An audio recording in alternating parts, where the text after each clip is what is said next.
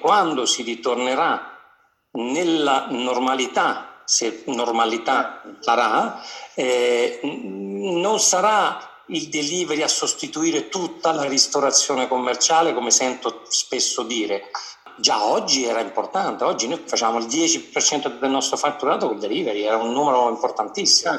Quindi, eh, però, ripeto, io credo che la ristorazione eh, sia qualcosa di diverso che farci arrivare una scatola a casa eh, di un prodotto fatto mezz'ora prima. Poi, poi, il delivery si accontenta di tutto, ma è difficile. I, miei panini quando arrivano non hanno la stessa qualità, non è la stessa qualità, non è la stessa roba. La mia insalata che arriva sulla carta non è la stessa cosa, non è la stessa cosa. La paghi 9 euro. Eh, questa è la mia visione, però può darsi pure che è una visione un po'... Poi, se devo vedere un film e la centralità è vedere il film e non mangiare, va benissimo quella pizza Dipende qual è l'atto principale, se è mangiare o fare qualcos'altro e nel frattempo mangiare. La mia visione è che eh, fino a fine anno, questa è la mia personale visione, non ci sarà un'azienda di ristorazione che potrà ritornare al 100% di quello che era prima.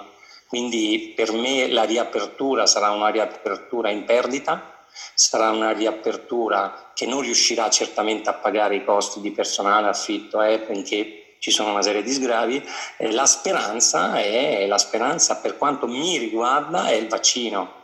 La mia vera speranza è il vaccino, secondo me eh, fino a quando non arriva il vaccino saranno tutti piccoli no? eh, palliativi che ci faranno avvicinare e con il vaccino si riaprirà la voglia di. Quindi io, io immagino una riapertura con molti meno tavoli, piano piano, noi in Liberty oggi abbiamo fatto il calcolo che abbiamo 140 eh, posti, 70, 140 mm. tavoli, noi se dobbiamo toglierne l'un terzo avremo 40 tavoli. fine, ognuno distanziato di due metri.